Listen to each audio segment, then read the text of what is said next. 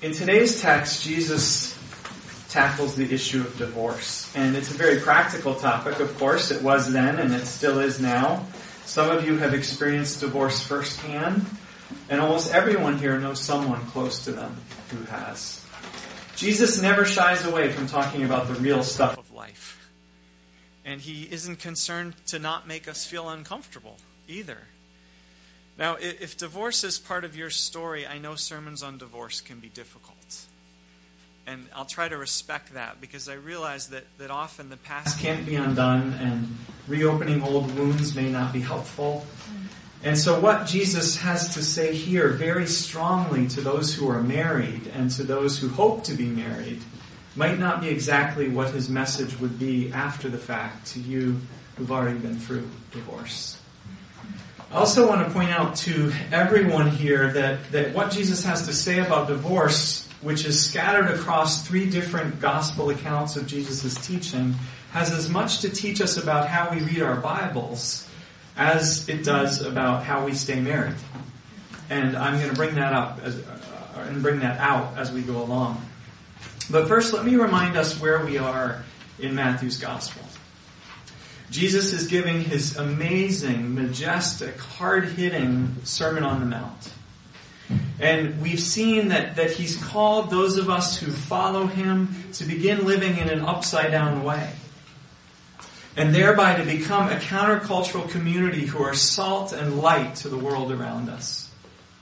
Jesus has also clarified his relationship to the Bible that people had at that time, which is what we now call the Old Testament and what they called at that time the law and the prophets. And Jesus said that he didn't come to abolish it, but rather to fulfill it, to call us to a righteousness, a godly way of living that surpasses that even of the respected religious people of Jesus' day, the scribes and the Pharisees. And we saw last week that Jesus began taking us to the heart on, on a deep dive into our hearts beyond the external our, external behaviors deep into our motives and into our inner thoughts. And Jesus told us we've got to work on those. We've got to deal with those, with what's inside. Particularly, we saw over the last two Sundays that we've got to work this out in terms of our relationships this new thing that Jesus is teaching us, which is really just a fulfillment of what God's Word has always been saying. Because how we get along with others in our relationships and, and how we feel about others in our hearts matters immensely to God. And it matters immensely to our ability to be salt and light, a counterculture in the world. And so it's just logical that Jesus would tackle what for many people is our most basic relationship of all, and likely our most challenging, our marriage. Because marriage is hard work, right? Amen. Amen. to, to love someone you're so close to and so connected with is a challenge. You, you see them at their worst. They know you better than anyone in some ways. They know what stuff is really in your heart. That, that darkness and that selfishness which sometimes squeezes out. Ask Anne, she'll tell you about me. Hopefully she won't. Not too much. she'll tell you the appropriate amount. Um, because marriage is, is, is so intimate and, and we can hurt each other so easily and so badly. And so Jesus raises this issue of divorce. If we're going to live the, the radical upside down way of the kingdom of God, if our hearts are going to be transformed, then those of us who are married are going to have to work on our marriages.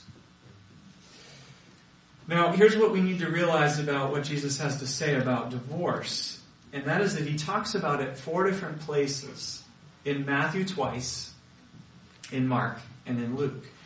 And each time, what Jesus says is a little different. And so, if we're going to get the big picture of what Jesus thinks about divorce, we're going to have to look at all four of these passages.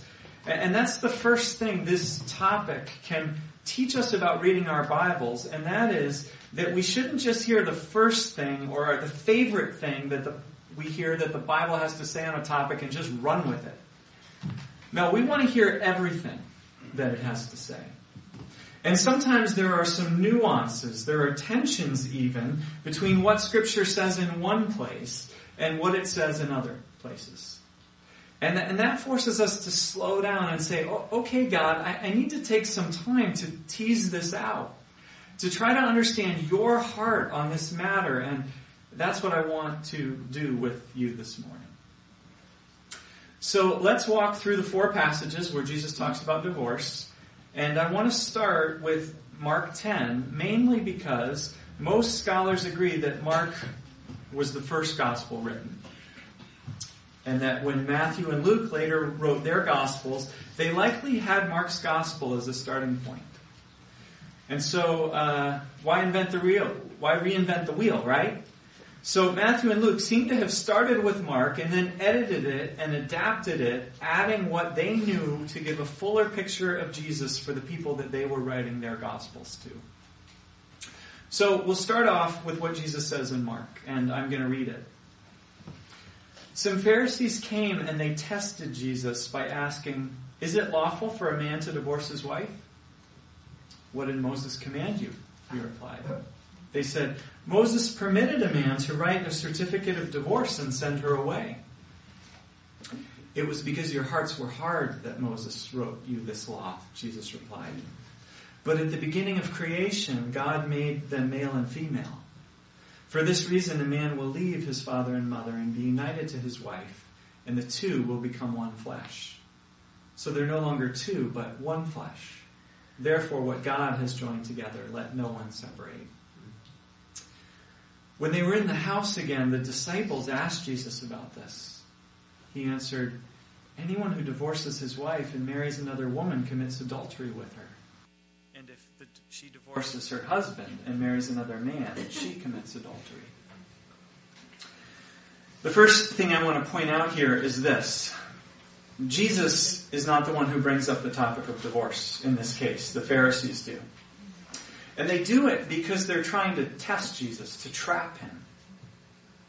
You see, there was a big debate among the Jews at that time about what the lawful grounds for divorce were.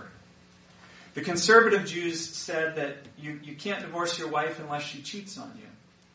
The more liberal Jews said, no, you can divorce her for any fault or failing that you find in her.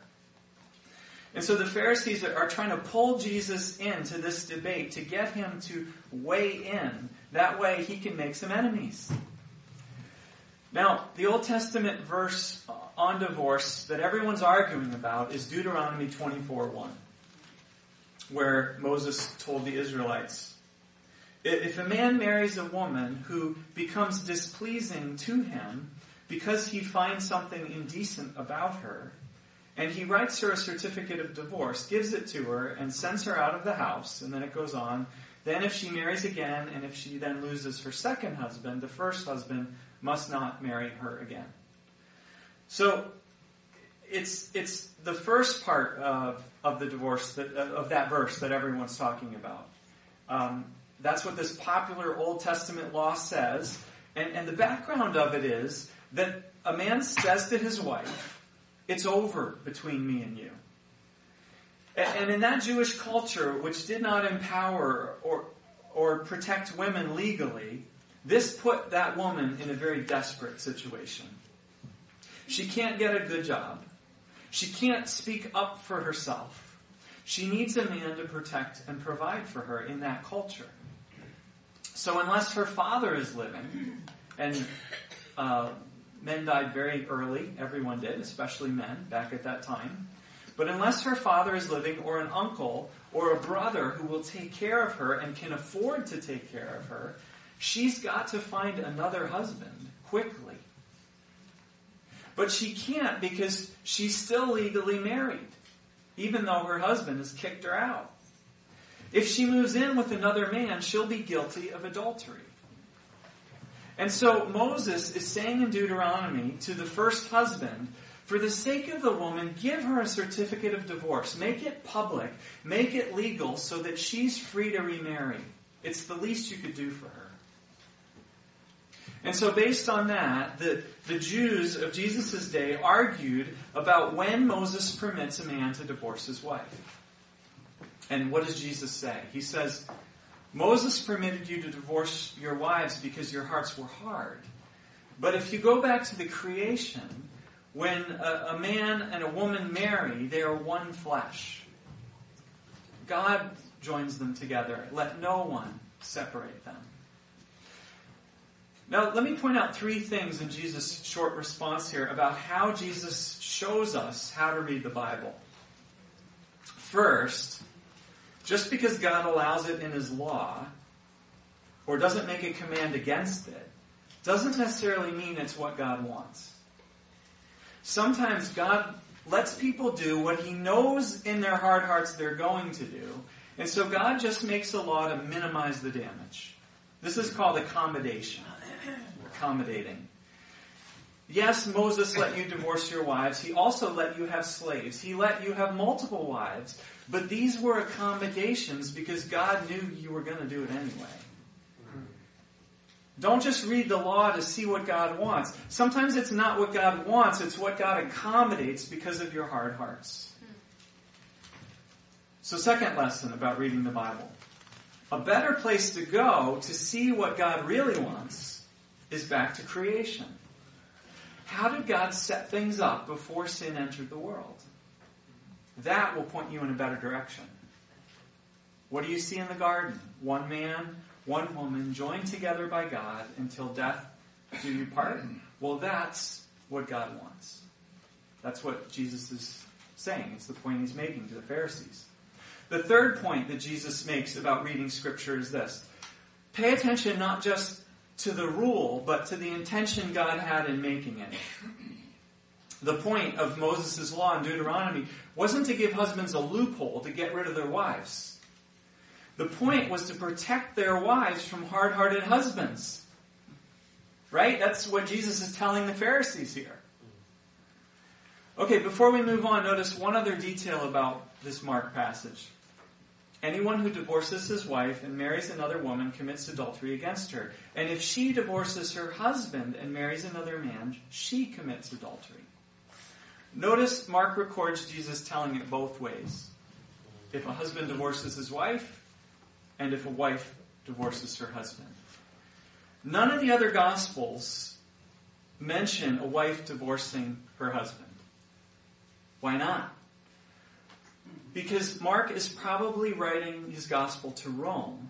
And Rome was the only place back then, almost, where a wife could divorce her husband. Jewish wives couldn't, legally. Most Greek wives couldn't either. But Roman wives, if they were of high status, could divorce their husbands. So, question Did Jesus say wives shouldn't divorce their husbands even though it didn't apply to his Jewish audience? and Mark is the only one to include it because it only applied to his audience? Or, get this, did the Holy Spirit inspire Mark to add this part about wives to make the right application of what Jesus meant for the people he was writing to in Rome? Now, I don't know if that possibility bothers some of you, but, but here's the reality of the New Testament. In the original Greek, the Gospels were written in, there were no quotation marks. And there were no red letter editions with the words of Christ in red. And so we don't always know where Jesus' words leave off and where the gospel writers, the narrator's words begin. Also, the gospel writers are paraphrasing Jesus, not quoting him directly. Why do I say that? Well, for one thing, there's several reasons, but for one thing, Jesus probably spoke very often in Aramaic, but the gospel writers are writing in Greek. And so the gospel writers have to find words and phrases in Greek to express what Jesus said and what Jesus meant so their Greek speaking readers living in, in, Rome or Antioch or wherever can understand what this Jew speaking Aramaic in Palestine meant and how it applies to them. And so the Holy Spirit inspires Mark to tell his readers what Jesus has to say about divorce. And the Holy Spirit inspires Mark to remember or to add, depending on how you, what you, you think about this, that wives cannot divorce their husbands either. That's not in any of the other places that Jesus talks about divorce, but it tells us that what Jesus has to say about men on the issue of divorce applies to women too, when they have relatively equal voice and rights under the law. Okay, with that thorny question hanging there, let's move on to Matthew 19. It's the same story that Mark tells, but with some differences. Again, Matthew is paraphrasing it as Mark was, translating it um, for their Greek speaking audiences. And I just want to point out the main difference that I want us to see, and that is in verse 9 of Matthew 19, where Jesus says, I tell you that anyone who divorces his wife except for sexual immorality and marries another woman commits adultery.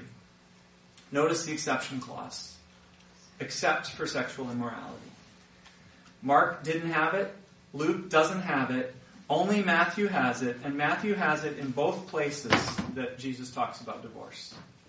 So again, we have to ask, did the Holy Spirit inspire Matthew to remember that Jesus said it and then Matthew includes it? Or did the Spirit inspire Matthew to add it as he tells Mark's story? to say, I know Jesus is really strong on this matter of divorce, but realize there are exceptions. If a woman has been unfaithful to her husband, for instance, God would not blame that husband for divorcing her. So, so here's what I conclude as I compare Matthew and, and Mark. Matthew wants us to know that Jesus cares about victims. Has your spouse cheated on you? God cares about you.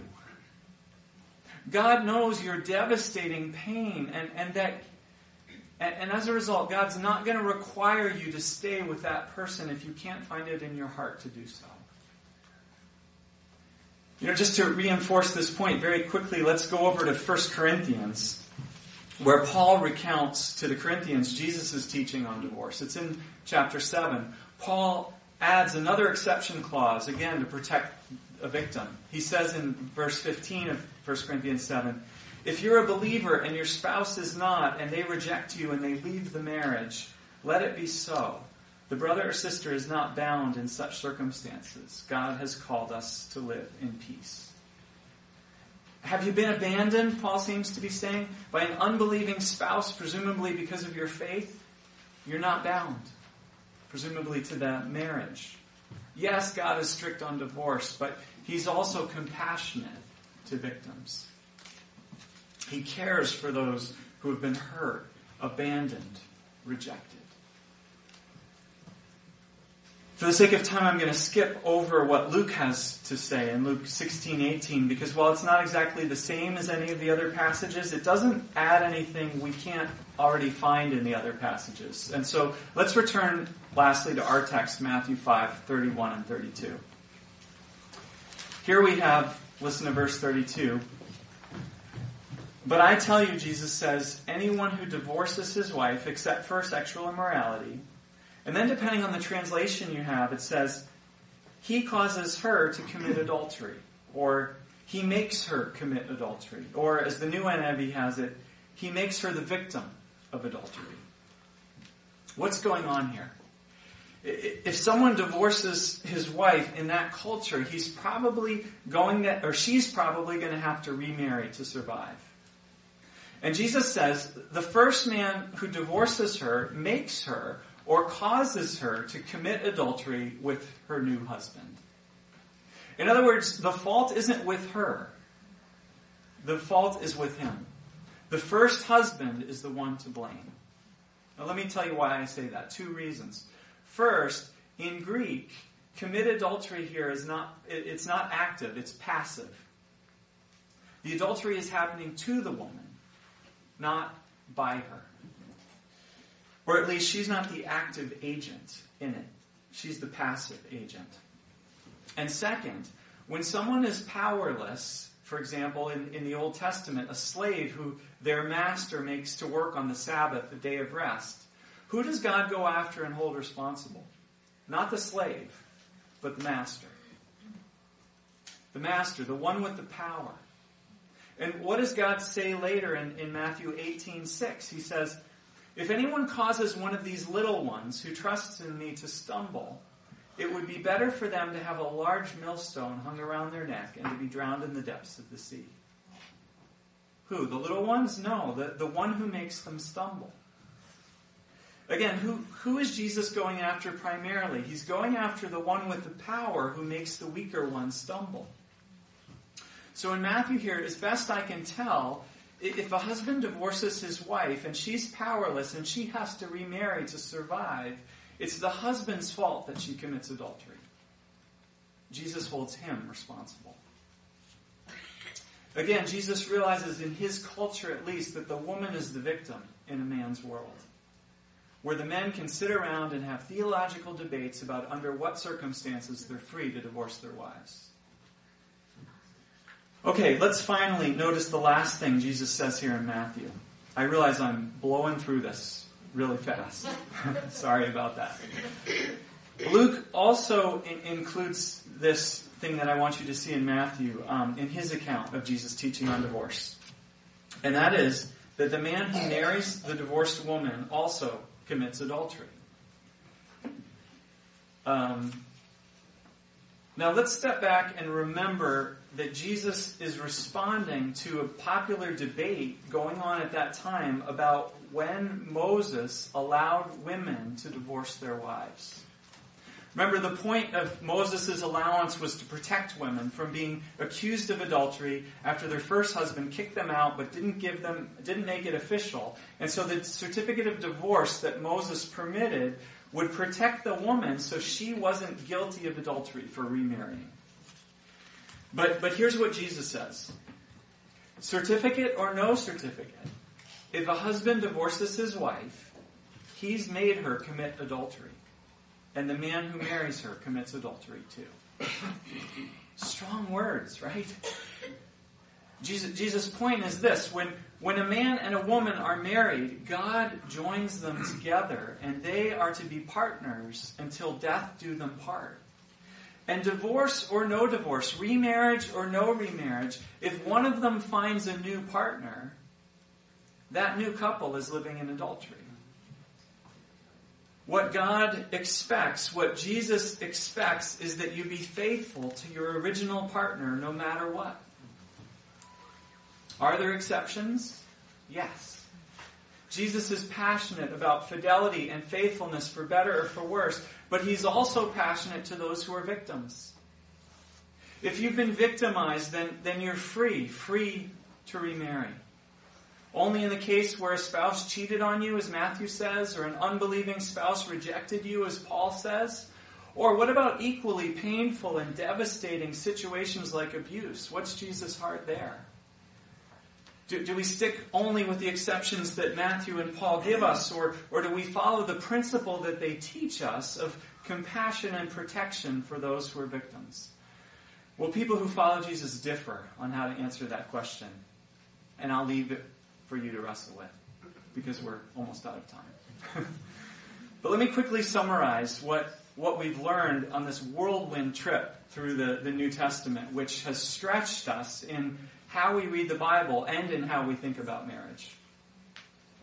As we study the Bible, first of all, there's four things that we've seen. First, that we've got to look at everything the Bible says on a topic. We can't just take part of it and run with it. Second, we've learned to distinguish what God allows from what God wants. Sometimes God allows things which aren't really what God wants. Third, the best place to find God's ideal is in the creation before sin entered the world. And I'd also add in the new creation when God has fully redeemed and restored the world. And then fourth, as we look at God's commands, we, we have to ask, what's God's intention here? Who or what is God trying to protect? Remember, Jesus came to take us on a, a deep dive beyond the rules into our hearts and our relationships and, and we don't want to construct a new list of rules here, but we want to hear the rules and to discern God's heart for our hearts and for our relationships. Okay, then what did we learn about marriage and divorce from Jesus? Two passions that God has. First, God is absolutely passionate that we be faithful in our relationships, no matter how hard no matter how painful, God wants us to do all that we can to love, to be faithful, to sacrifice, even for our relationships and especially for our relationships with our spouse, our closest, most committed relationship. Why? Well, because God wants our heart to become more like His heart. And how many times has God been faithful to us? To, how many times has God put up with us and forgiven us and borne with us?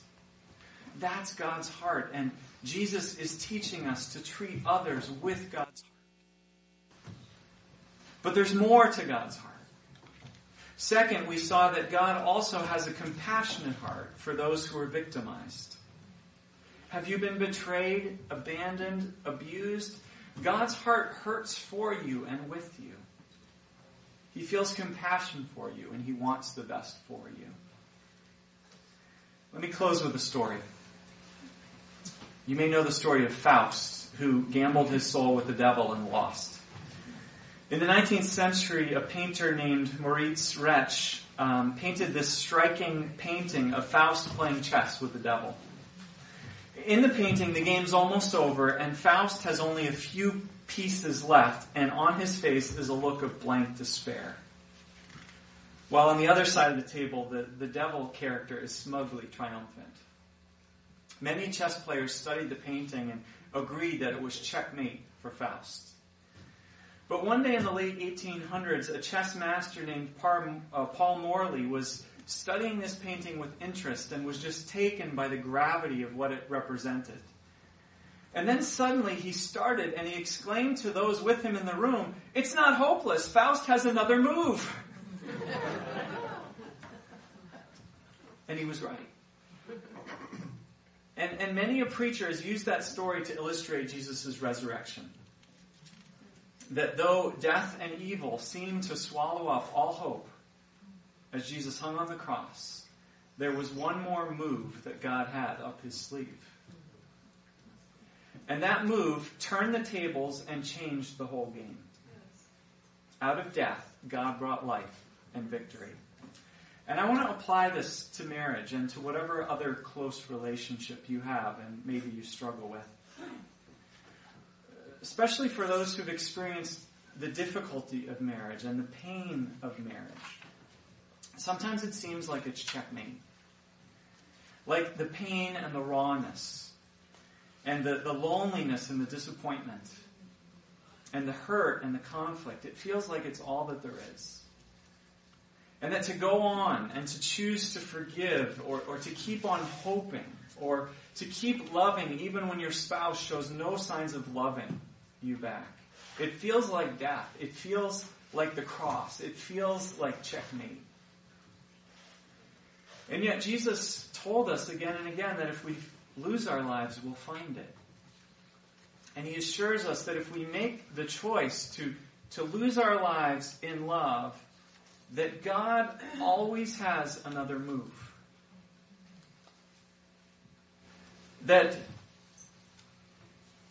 after the cross through which, or rather, um, after the cross, there is always resurrection through which we can find new life.